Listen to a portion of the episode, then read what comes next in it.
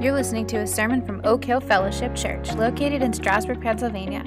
You can learn more about us by visiting oakhillfellowship.com or finding us on social media. Now grab a Bible, a notebook, and get ready to be spiritually enriched by the Word of God.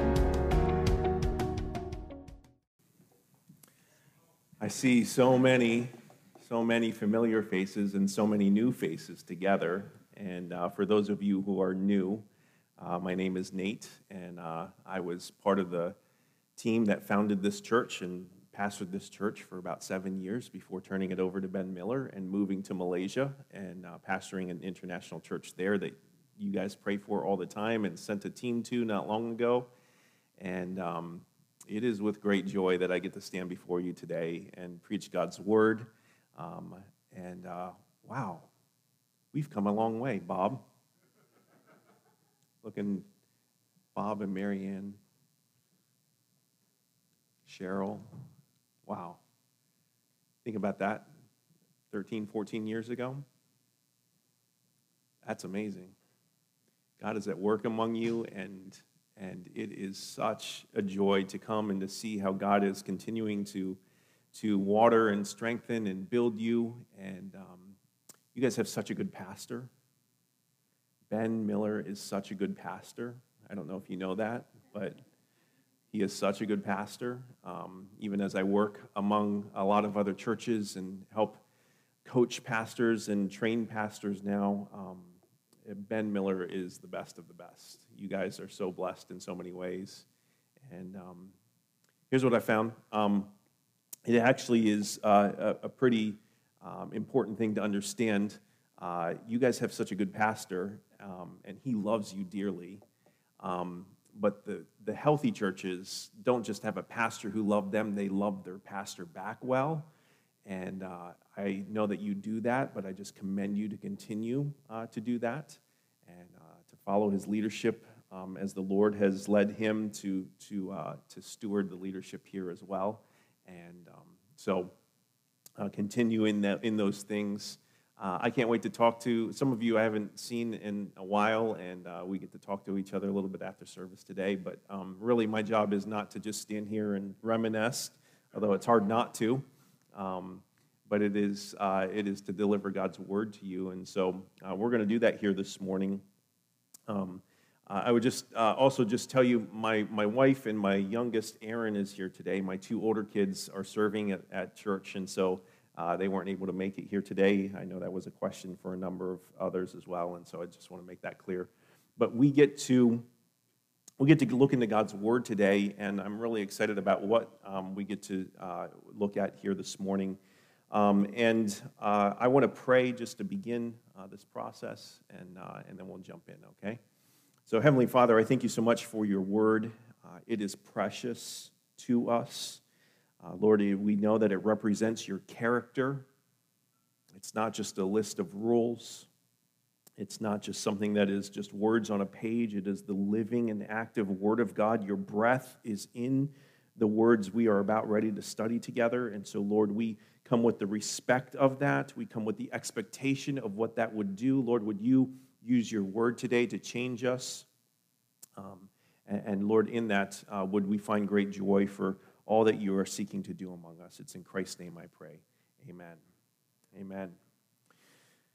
Well, this morning I'm coming uh, to uh, preach from Galatians chapter 4. If you have your Bibles, you can turn there. Uh, it's going to take a few moments to get there. Actually, uh, this is a little bit of a different message than what I normally do. Normally, we're right into the text, and uh, we're going to, I promise, we're going to get right into this text. This is the main text, but I'm going to surround the main text with a number of other verses here today to help us understand uh, really what um, God has laid on my heart. The title of the message, obviously, is I'm a Child of God. And in your series, Back to the Basics, one of the basic things that you need to understand is that you are a child of, the, of God if you've put your trust into Jesus Christ. And so let me just get you to affirm if you have put your faith in Jesus Christ. I'm going to say uh, that you are a child of God. You just say, Yes, I am. Can you do that? All right? Hey, you're a child of God. Yes, you are. And we're going to actually sing that at the end of the service as well. That's a, a phrase that's going to be in the song that we sing. And um, I, I want to uh, just maybe start by saying there, there was a time where I didn't understand this concept of how important it is to know the basics of the fact that I am a child of God. Now, I knew Jesus and I knew a lot of theology. I'd been to Bible college, I'd been to seminary, I had actually started this church, I'd been preaching the word for a number of years, and I still didn't understand this concept in the fullness of it, and I would say I'm still learning as well.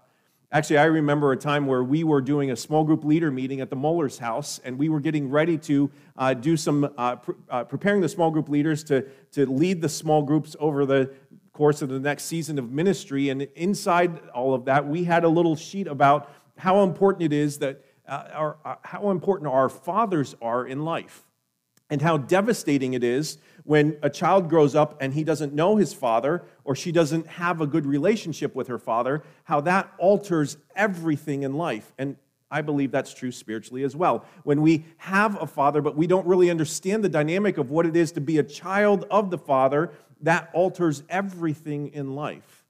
And so we want to take a look at this here today to understand this more clearly. Um, actually, I want you to think for a moment, just describe in your mind what is the affection of a parent toward their newborn baby? Can you think about that for a second? Those of you who are parents, you were there at the event, either having the child or watching your wife have the child. And I remember the event of the three different children that were born into our, into our lives. I am not necessarily eh, very much an outwardly emotional person. I don't believe you're allowed to cry unless you're watching Old Yeller. Uh, so so in this I, am not an outwardly expressive person in this way and yet when each of the children of were born to us not only the first child but the second and the third both time there was this pop in my heart. I was incredibly overwhelmed with happiness and joy and i cried at each of the three births of my children I was sitting there thinking, this is such an amazing little baby. I'm committed to love him or her. I'm going to protect them. I'm going to cherish them. I'm going to help them and teach them. And we're going to cuddle together, and it's going to be wonderful, right? They eventually turn into teenagers. But I still kind of, I, I still feel like that about my kids, right? I mean, these are our kids. And I got to thinking about that. Why is it that we don't we're allowed to do that in, in, in our human lives and with our kids, but why is it that so many times we don't think that that's the way that God feels about us? Why is this description often not our experience in the relationship with God? We, we think about God and He's kind of big and formal and up there, and we respect him, and we even talk about worshiping him. But I would say it's not usually our experience that we would think that God loves us the way I just described the way we love our babies. Why is it so easy to live divorced and outside of the love of the Father and, and the delight that He has in His children? That's why I, I, come today, and I, and I think that we need some help. We, we need to think a little bit about this from the Word of God. We need to let God's Word describe for us because we have this experience where we don't understand how God really does feel about us. We have distorted views of that. So today, I want to, if you're a note taking type of person, uh, just uh, revolve our thought around this main idea here this morning this is the main idea of the message. It's, it's that the key to living loved is to understand how I have been adopted into the, God, into the family of God. We, we talk about this as, as, as a church. We talk about how we need to live loved. We, we are loved and sent to the glory of God. We, we, we want to make disciples who understand that they're, they're loved and sent and they, they have significance and purpose and, Yet the key to doing that is really in an understanding of being adopted into the family of God. A proper orientation towards God and actually in life and, and about what I think about myself happens only when I live from a place that is secure in God's love. If I doubt God's love, it will lead to a life of pain we must deeply understand God's affections and his emotions and his feelings towards us. Without these, we are overcome by distorted views of renewal and God and life and self, and it's destructive in our lives.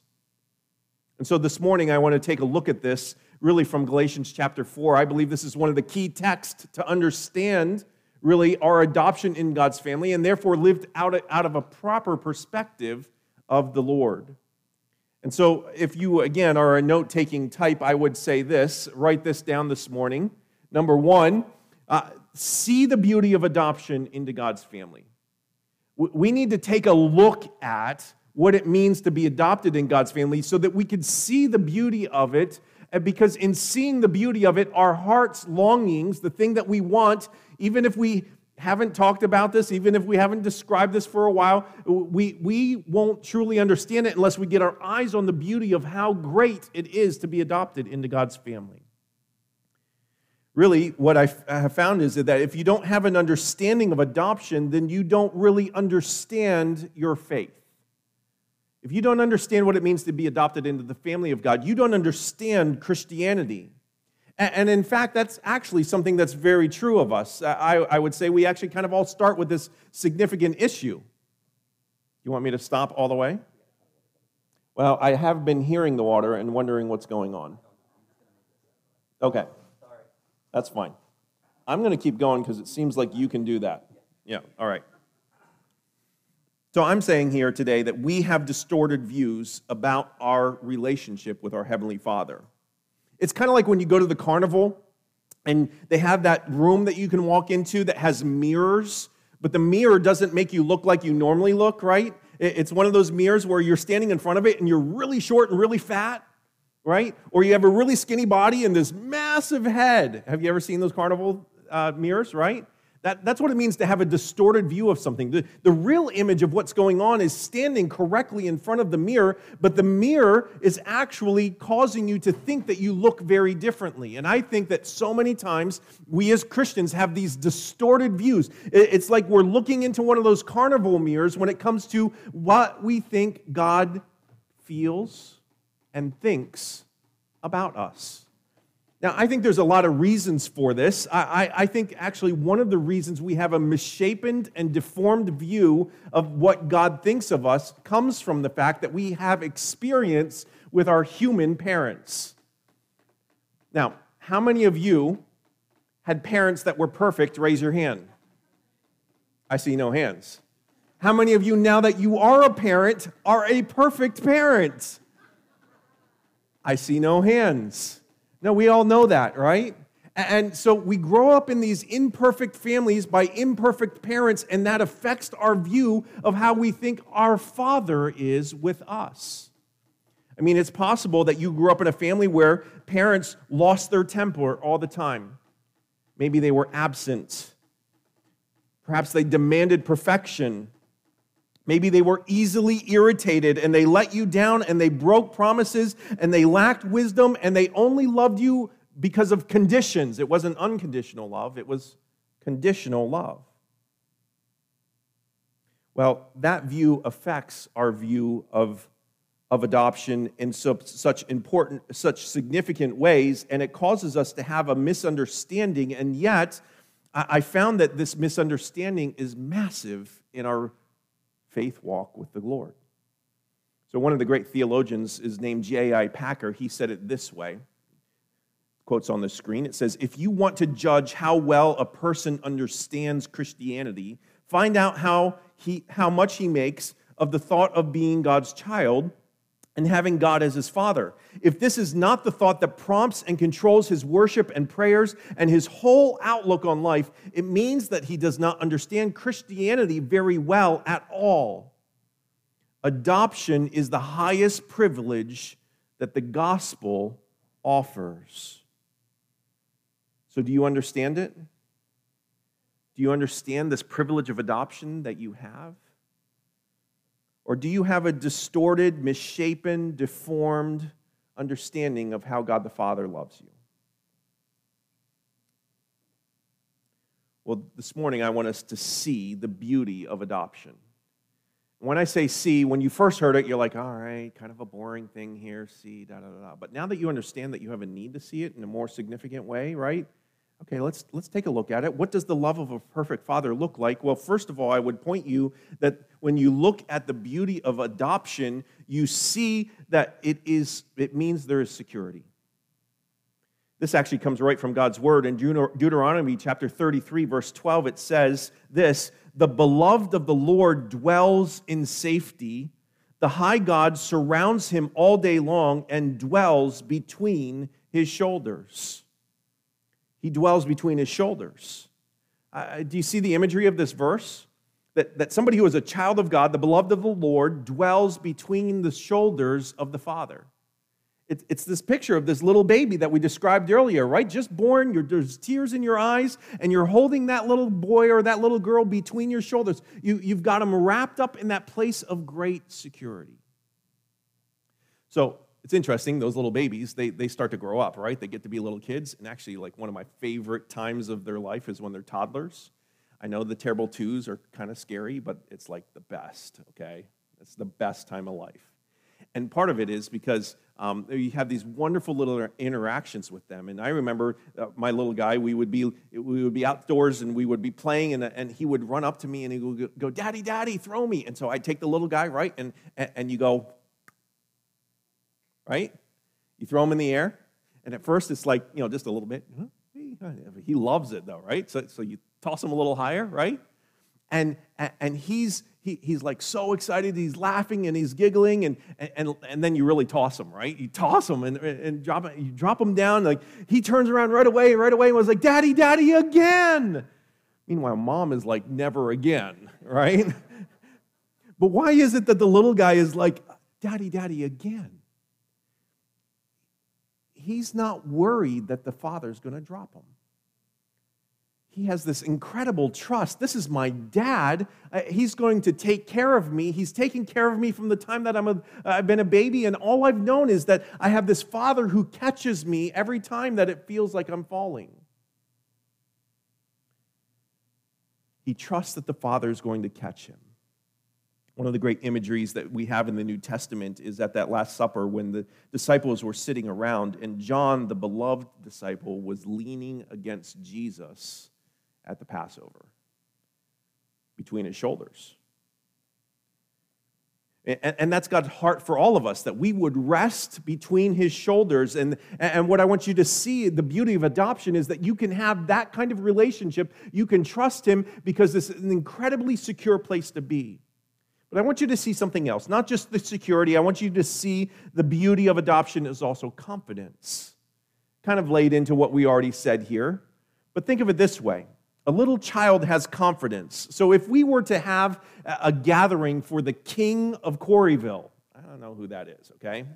Just imagine with me for a little bit. The king of Quarryville shows up, and, and, and you got invited to this event that the king was going to be at what would you do? You would prepare, you would get all dressed up, right?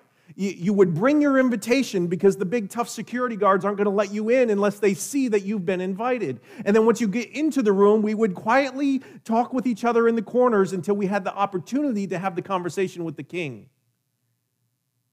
But a child acts way different.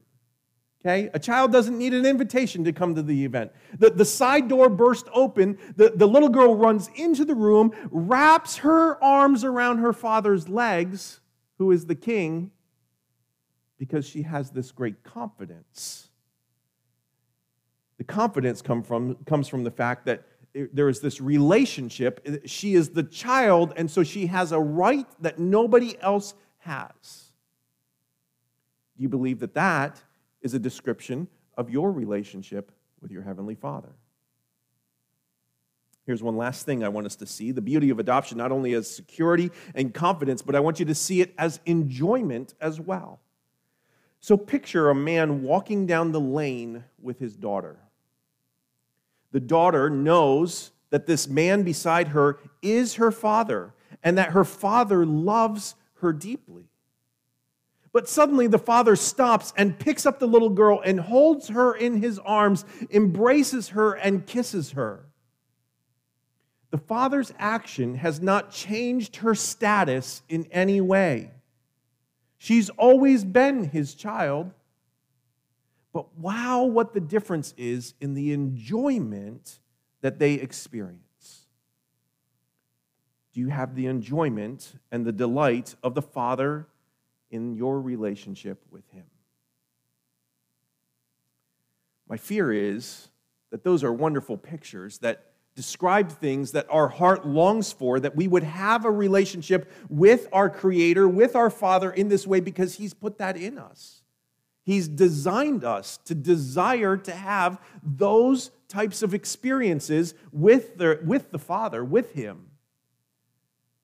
But so many times we have an easier time operating like an orphan than as a dearly loved child. Think about that. An orphan has been harmed from the very beginning of life because there's been a distance with their parents in some way.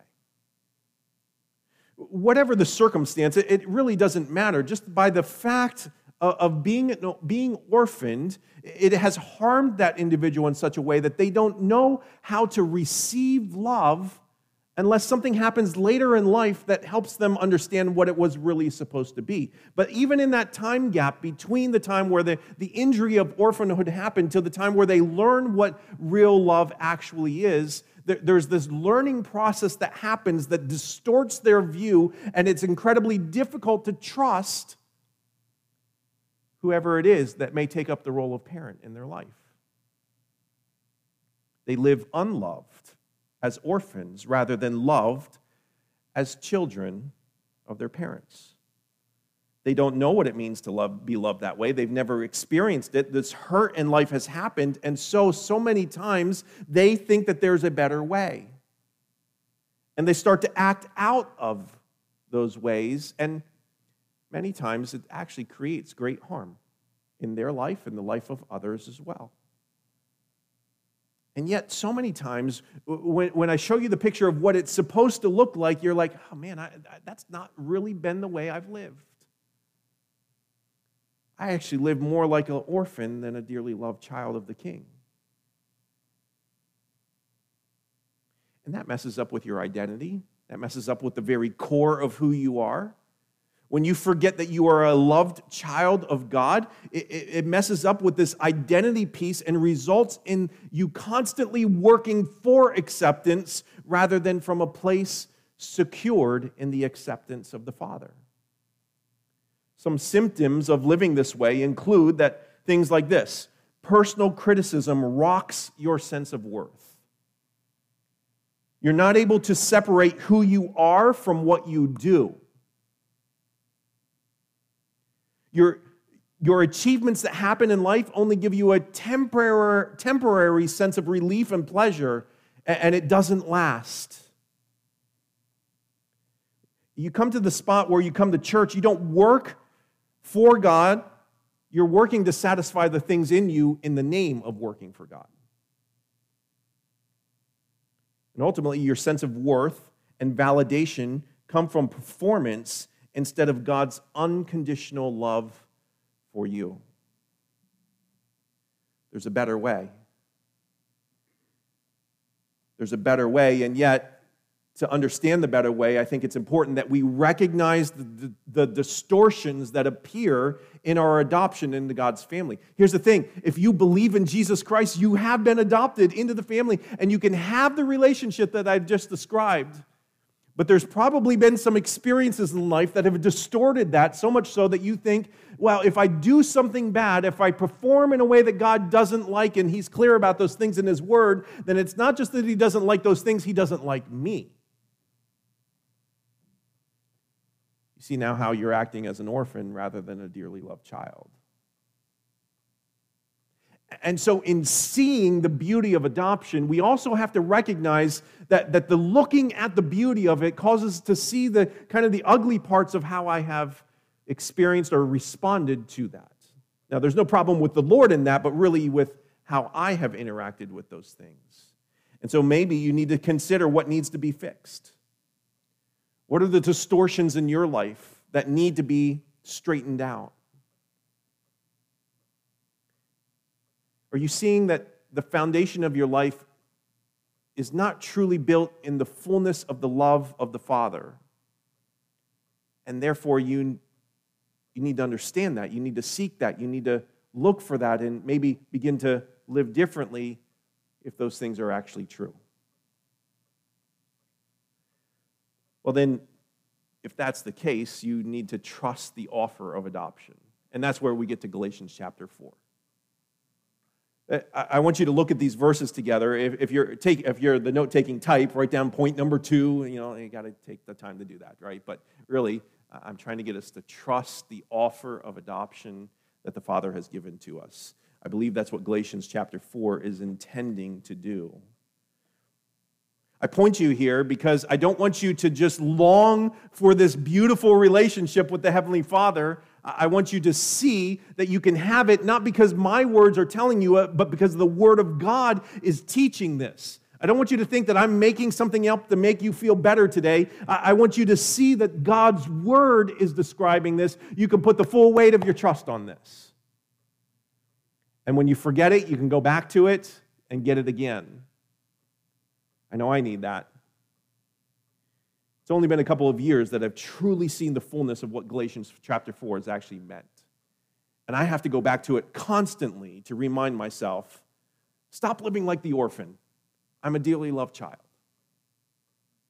So the Bible helps us here in Galatians chapter 4. We're going to look at verses 4 to 7. And what I'm going to do is show uh, two things about Jesus at the beginning of these verses, and then we're going to look at five things that Jesus does for us that clarifies uh, this whole issue of adoption and helps us to trust that the offer is actually true and good. So notice in verse 4, it says this But when the fullness of time had come, God sent forth his son, born of a woman, born under the law. We'll just pause there. Two things I want you to see about Jesus here. Number one, I want you to see that when the time had fully come, God did something for us. Now, you've read the verse. What did God do? Go ahead, shout it out. What did God do? He sent his son. Eh, the fullness of time is this idea that everything was perfect for God's son to come. Now, sometimes people talk about, wow, the Roman Empire was in place, there was a common language, and there were these roads that they. Uh, listen, I don't think the reason that the fullness of time was because the Roman Empire came into being. I think God put the Roman Empire in place so that the fullness of time could happen, right? And then notice, at that right time, God sent his son. Now, had God sent people before to help us understand our relationship with him? Yes, right? God sent Abraham and God sent Moses and God sent the prophets beforehand, but now he's sending his very son. That's awesome. Notice who this son is. There's three descriptions of him in verse 4 that I want to just point you to. This isn't insignificant that God is sending his son. You really should think about it as Abraham and Moses and the prophets, and then something greater. Why greater? Because notice three things. It says God sent his son. Notice his son, meaning that whoever it is that this individual is, is divine. God's son, therefore divine. That, that's better than Moses. Not only did he send his son, he said, born of a woman. So whoever it is somehow took on flesh and dwelt among us, right? So, whoever this divine being is, uh, took on human form and lived among us. And then the third thing it says is that he's born under the law. This is important because ultimately we know that Jesus is the one that fulfills the law. He fulfills every jot and tittle, every little piece of it is fulfilled by Jesus. And, and he's born under the law because we live under the law, so he's identifying with us in totality. Now, we, we see the truth of who Jesus is. Now we see five things that Jesus does as we now go through. Really, I want you to understand there is a clear line of logic that goes right through these verses. You don't have to wonder, and it's not mysterious, and you don't have to meditate to understand these verses. It's, it's like straight through. Okay? So here, let's look at it. Number one. What was the first thing that God did for us through Jesus? Look at verse 5. Actually, you know what? Let me read 5 to 7 and then we'll come back, okay? So in verse 5, it says that he sent his son, born of a woman, born under the law, to redeem those who were under the law, so that we might receive adoption as sons. And because you are sons, God has sent the Spirit of his Son into our hearts, crying, Abba, Father. So you are no longer a slave, but a son. And if a son, then an heir through God. So, five things that are said here. Number one, the first thing God does for us is that He redeems us. Now, to be redeemed, it's a big word to say that God purchased something. He, he bought us, is what is being said here.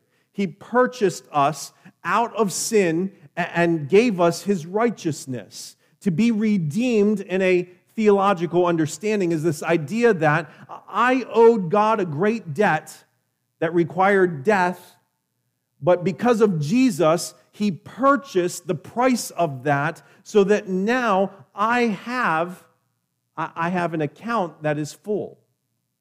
But here's the thing I really want you to understand this. When we talked about being redeemed by Jesus, we often think, okay, I did all these bad things, and so this is my list of debt, right? This was zero, this is debt, and my list is really long. And Jesus came and he bought my debt, right? He, he paid for my debt. But here's where we go wrong. We think then that that brings us up to zero. And now that I'm at zero, when I do something bad, I'm back in debt.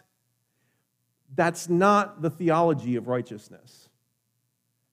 God says He justified us. He declared us righteous in this redeeming act so that now He takes your debt that was way down here and He brings it up to zero, and then He gives you all His credits of righteousness. How many credits is that? It's a bazillion.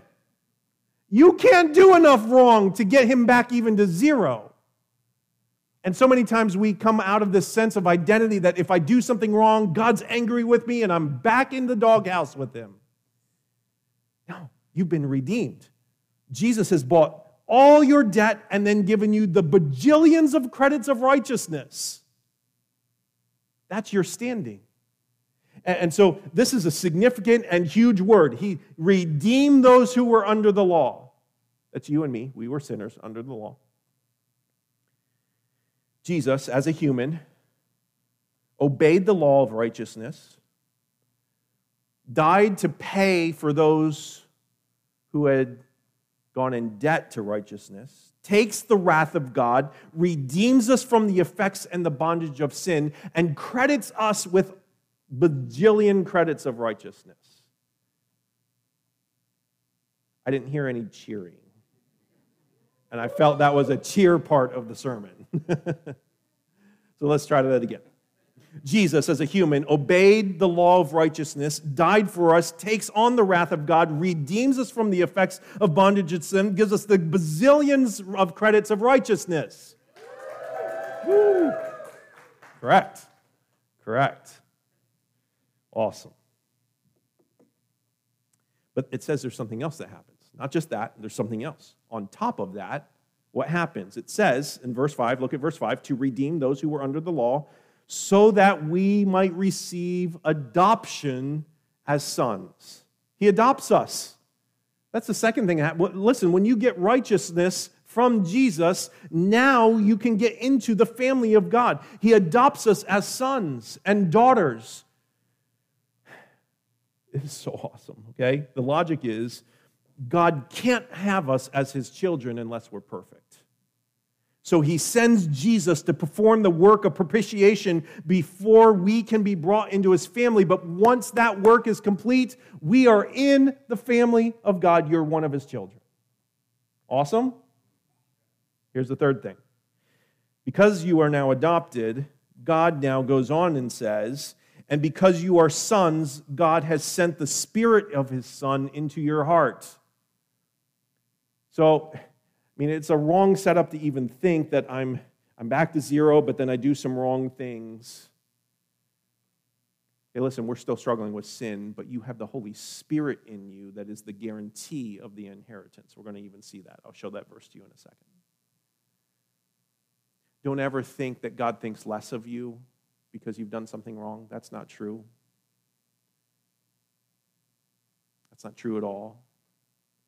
He's looking at you, he sees his Holy Spirit in you, reflecting the perfection of what Jesus Christ has done. don't live from that place of guilt and shame. You have the Holy Spirit in you.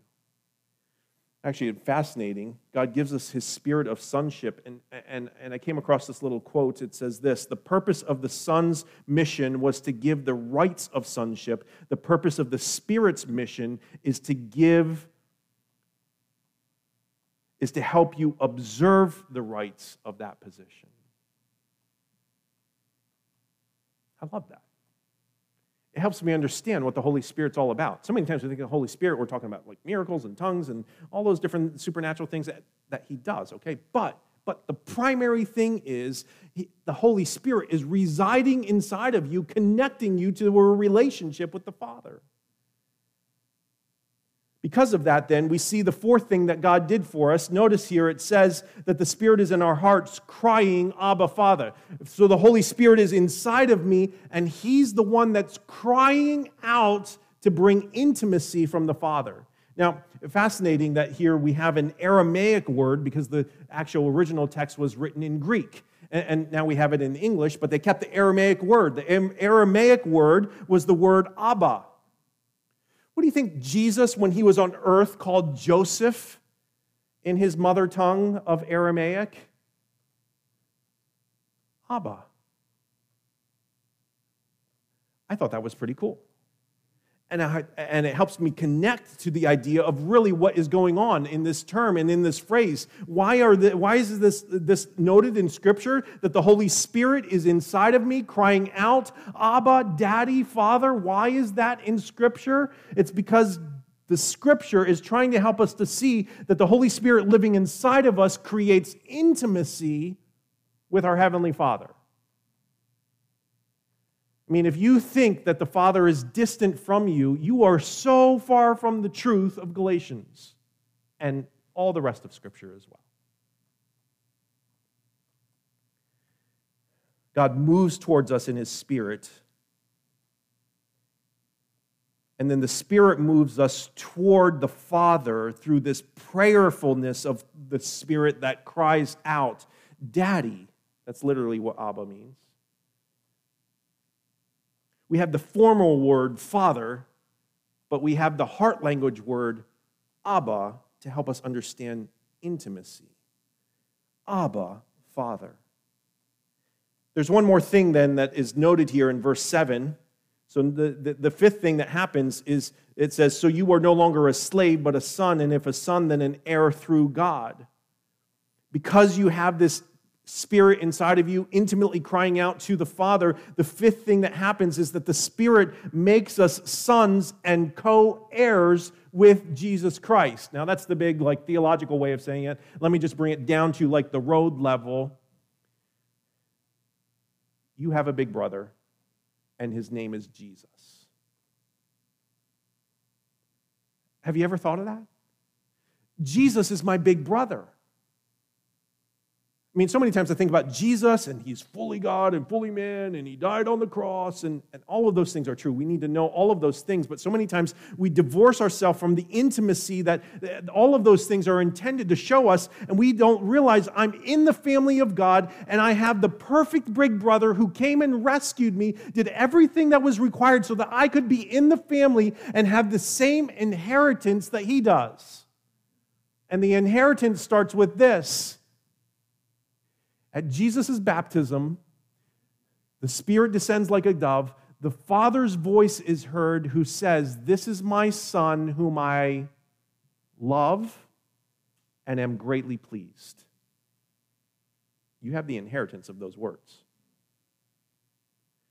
You're one of the children in the family that the Father loves and is greatly pleased with.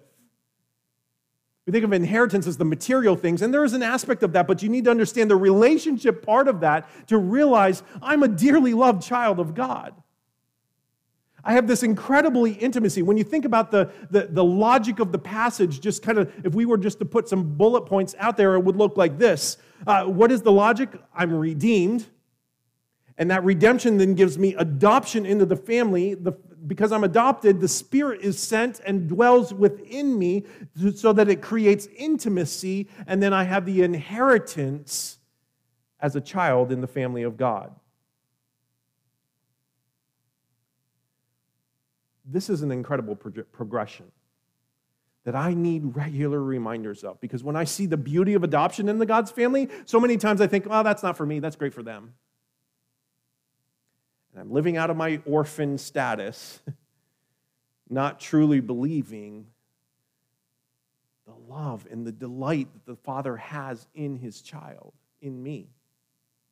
And I have to go back because, uh, because listen, I do crazy, stupid things. I'm not just that little baby, I'm, I'm a teenager in the family of God who's trying to make my own way and sometimes forgetting that my parents love me.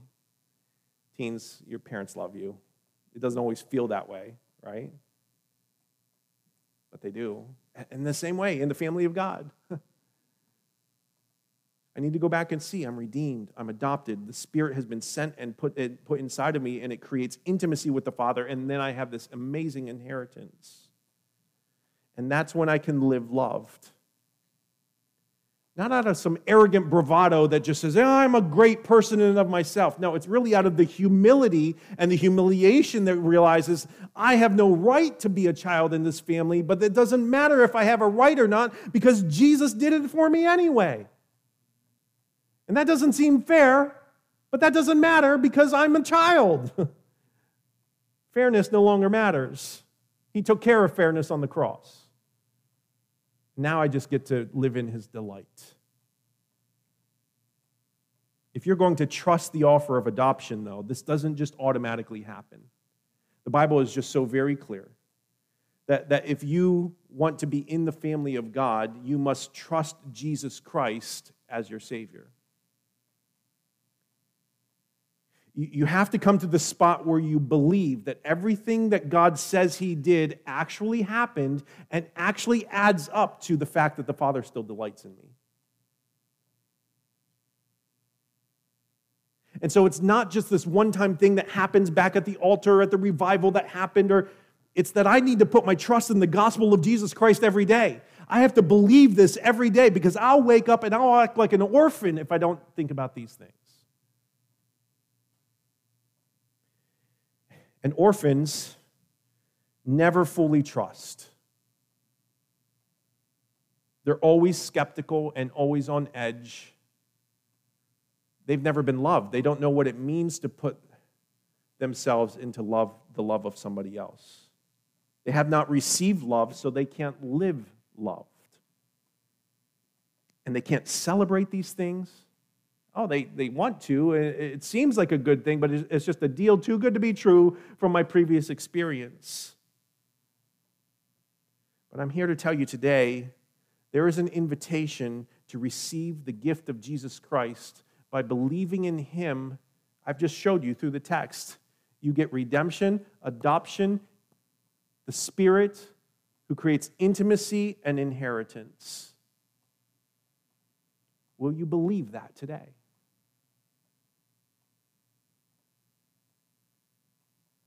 Have you believed it and forgotten it?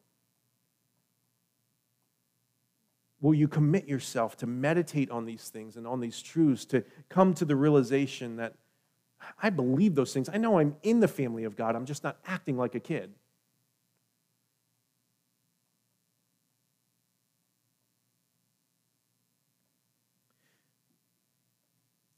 Now, I know that you may know that in your head, but I want to try to bridge the greatest distance in the world, and that is the six inches between the head and the heart. Point number three this morning is embrace the intimacy of adoption. I want you to put your arms around this truth and embrace it and claim it and say that it's yours and live loved from this position.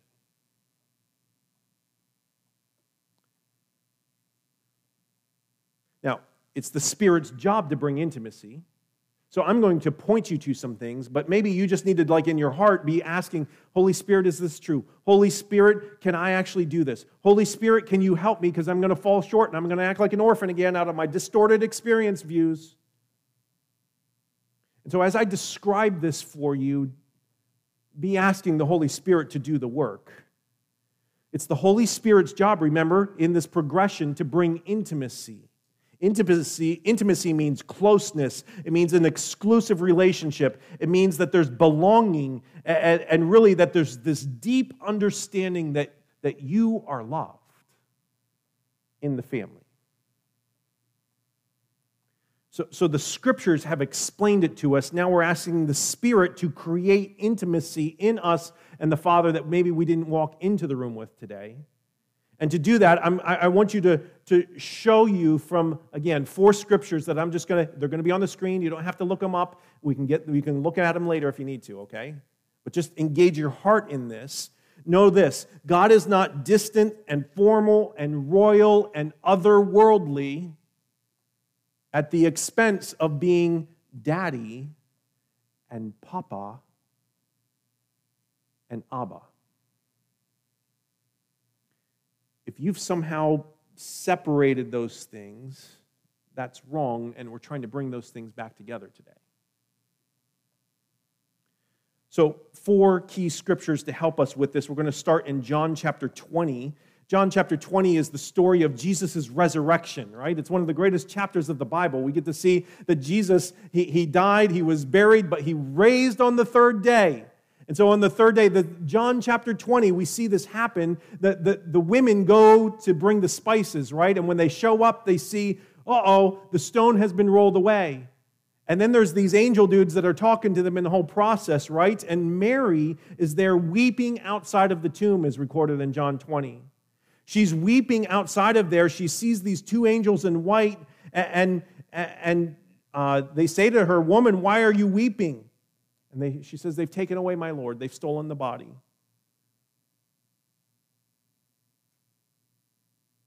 She says this, and she turns around and she sees Jesus standing there, but she doesn't recognize him.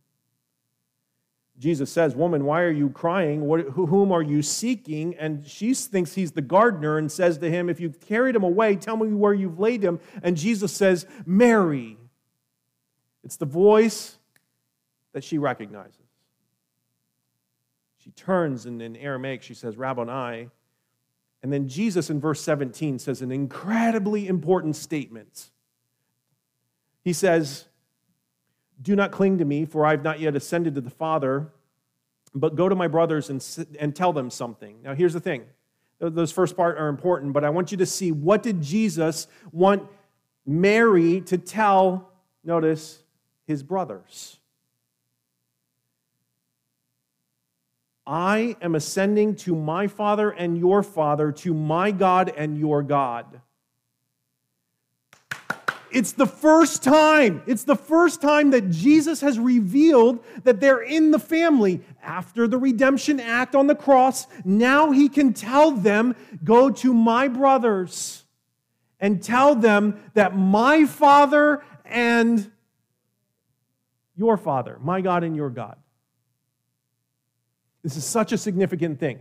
Don't miss this. Jesus has not been able to say this because he hasn't done the act of redemption yet. He didn't tell them this before the cross, but the very first thing he wants them to know after the cross you're in the family. You're in the family. You're one of the brothers. Now, I think it's important that you not only know the truth of that, but also that you understand the implication of that as well. Uh, in Galatians chapter 4, verse 7, it tells us that when the whole brother thing happens, when that realization thing happens, now you are co heir with Jesus Christ. To be an heir of something means that you inherit something, right? So let me just maybe talk to you about it this way. Um, has anybody ever heard of the Mars family here in America? They're the third richest family in America.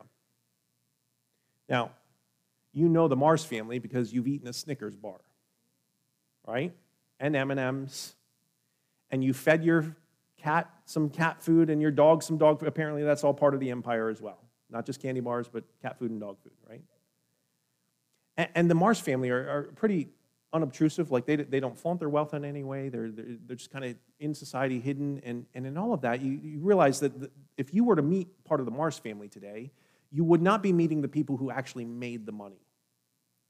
Actually the grandfather who started the company, built the business empire. He's the one that earned everything, and he's passed that down to them, to his kids, and then from their kids to the grandkids. If you were to meet a grandchild of the Mars family, they'd be very wealthy.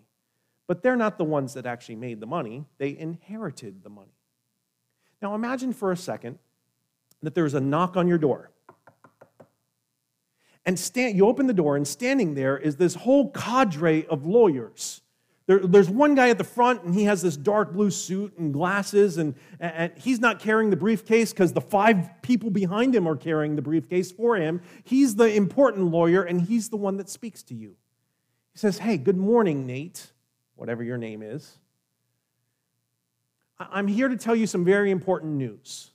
There was a mix up at birth and in fact, you are part of the Mars family.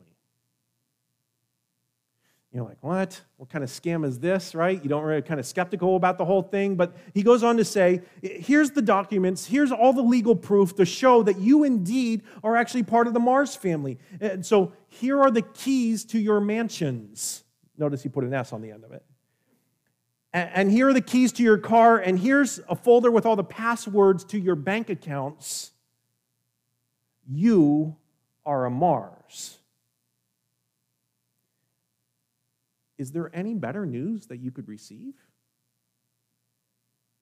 There is! There is! You're not part of the Mars family, you are part of the family of God. And you get all the inheritance of what that is, which is far greater than anything the Mars family could give to you. Let me show this because that sounds like a great deal, but if the scriptures aren't telling us this, right? So, so we find here that in Ephesians chapter 1, it says in verse 11, In him we have obtained an inheritance. There it is.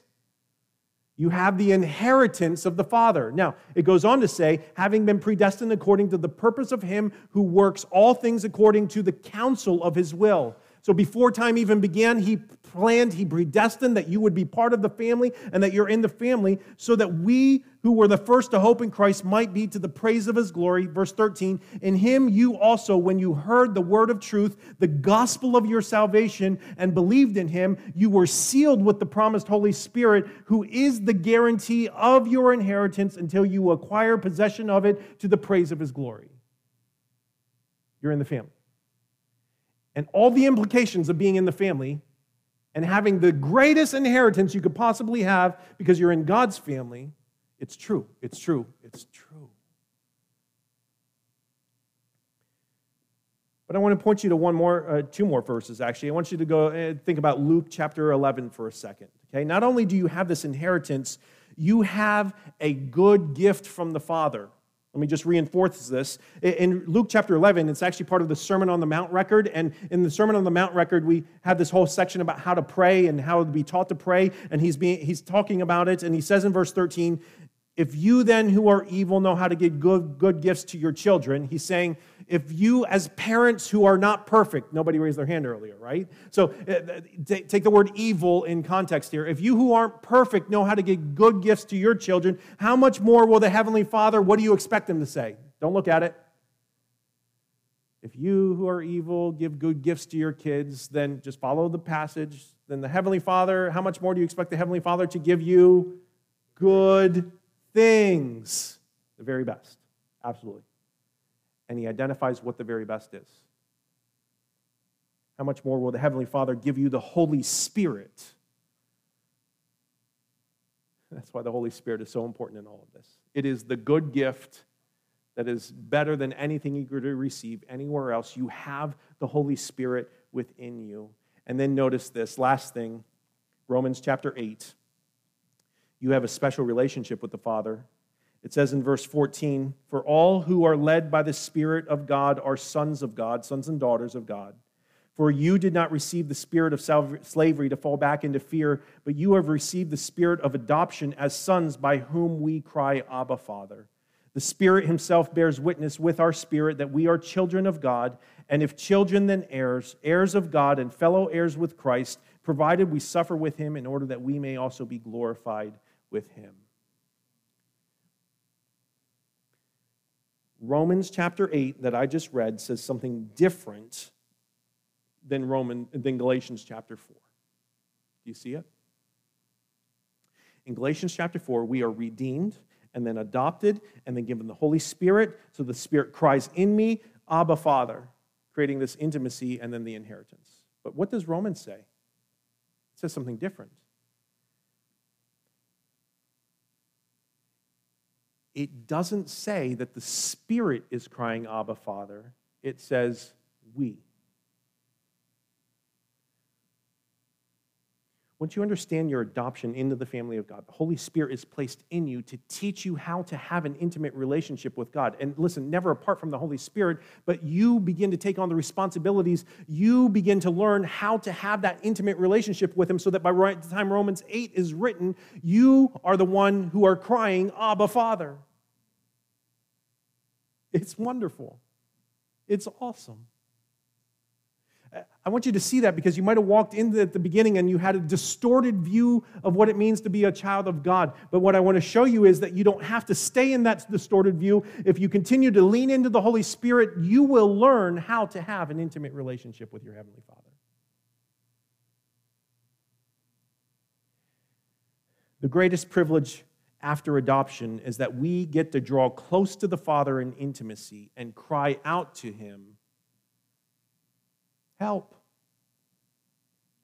That brings security and confidence and enjoyment. All the things we saw is wonderful and beautiful about having a relationship with God. You have access to the God of the universe, you can be secure. But to do that, you have to embrace and rest in your position in God's family. In any circumstance, in any crisis, in any problem, you can rest in the truth of what God's word has to say. Now, you might have to remind yourself of this, and I would encourage you meditate on this often. You likely will have to review the truth of Galatians chapter 4 to make sure that it is actually there. And you may have to repent of living unloved. That is the biblical pattern of receiving truth, right? You hear the truth, you see how your life doesn't match up, so you don't pull yourself up by your bootstraps and work harder and get yourself organized you fall on your face and you repent. And then you believe that God's word is true and begin living it out in the power of the Holy Spirit. That is the gospel dance. The key to living love is to understand how you have been adopted into the family of God. Let me read a story to maybe help us conclude in this. I know we've been a little bit long today. Nothing, nothing abnormal from the previous seven years that I preached here. Mary Ann Bird grew up knowing she was different and she hated it. She was born with a cleft palate, and when she started to go to school, her classmates, who were constantly teasing, made it clear to her how she must have looked to others.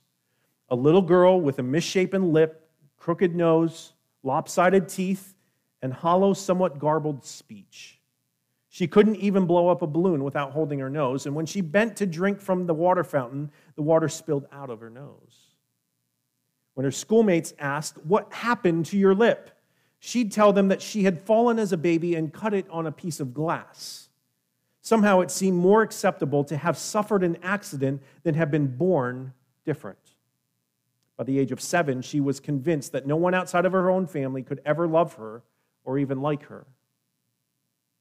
And then she entered the second grade in Mrs. Leonard's class. She never knew what her first name was, just Mrs. Leonard. She was round and pretty and fragrant with chubby arms and shiny brown hair and warm eyes that smiled even on the rare occasions when her mouth didn't.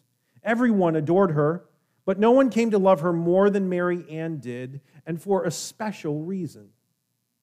The time came for the annual hearing test given at school. Mary Ann was barely able to hear anything out of one ear and was not about to reveal yet another problem that would single her out as different. And so she cheated. She had learned to watch the other children and raise her hand when they did during the group test. The whisper test, however, required a different kind of deception. Each child will go to the door of the classroom, turn sideways, close one ear with a finger, and the teacher would whisper something from her desk that then the child had to repeat. Then the same thing was done for the other ear. Mary Ann had discovered that in kindergarten that nobody checked to see how tight you pressed your finger in the, in the ear, and so she merely pretended to block her ear. As usual, she was last. But through the testing, she wondered what, all through the testing, she wondered what Mrs. Leonard might say to her. She knew from previous years that she whispered things like, The sky is blue, or Do you have new shoes? Her, her turn came up. She turned her bad ear, plugged it up with the, solidly with her finger, and then gently backed her finger out so she could be able to hear.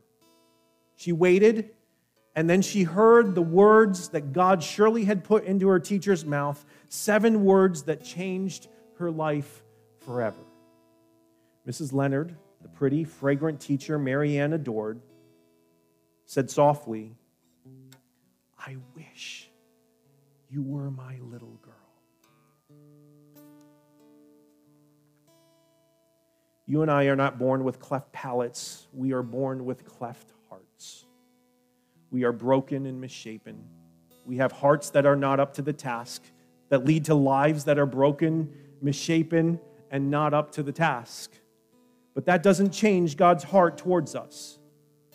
Put your heart in Jesus today, no matter how deficient your performance is. He says to you, I'm glad you're mine. The true and living God has not only forgiven you, not only justified you, most wonderfully of all, He has adopted you. He has brought you close, as close as can be, all the way into His family. You are forgiven and justified, but more than anything else, you are a child, the Son of the living God. Heavenly Father, I thank you for your word and for the truths that it tells us. Lord, even as we consider the truths about our adoption into your family here today, Lord, we need your help. We see the beauty of it and we long to have this kind of relationship, but Lord, we are, so many times are skeptical because of experiences that we have had.